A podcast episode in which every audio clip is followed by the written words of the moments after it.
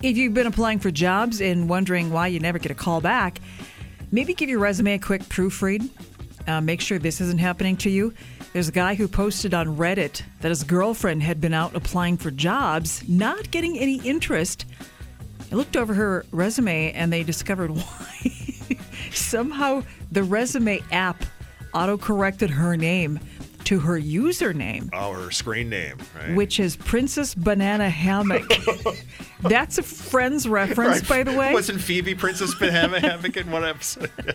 And believe it or not, even right. with that on her resume, she did manage Oh, to man. get two interviews, but still hasn't landed a job yet. But she's polishing up her resume and trying to. Oh. Always, always proofread. How many times must we say this? Always Seriously. proofread. I freaking hate autocorrect. Oh, that's It'll funny. come up with words that you haven't ever even said in your life. it makes no sense. Come on. Yes, it's that you need to look out for. And if you are applying for a job, you might want to use an email address, something other than juicymama6969 at AOL.com.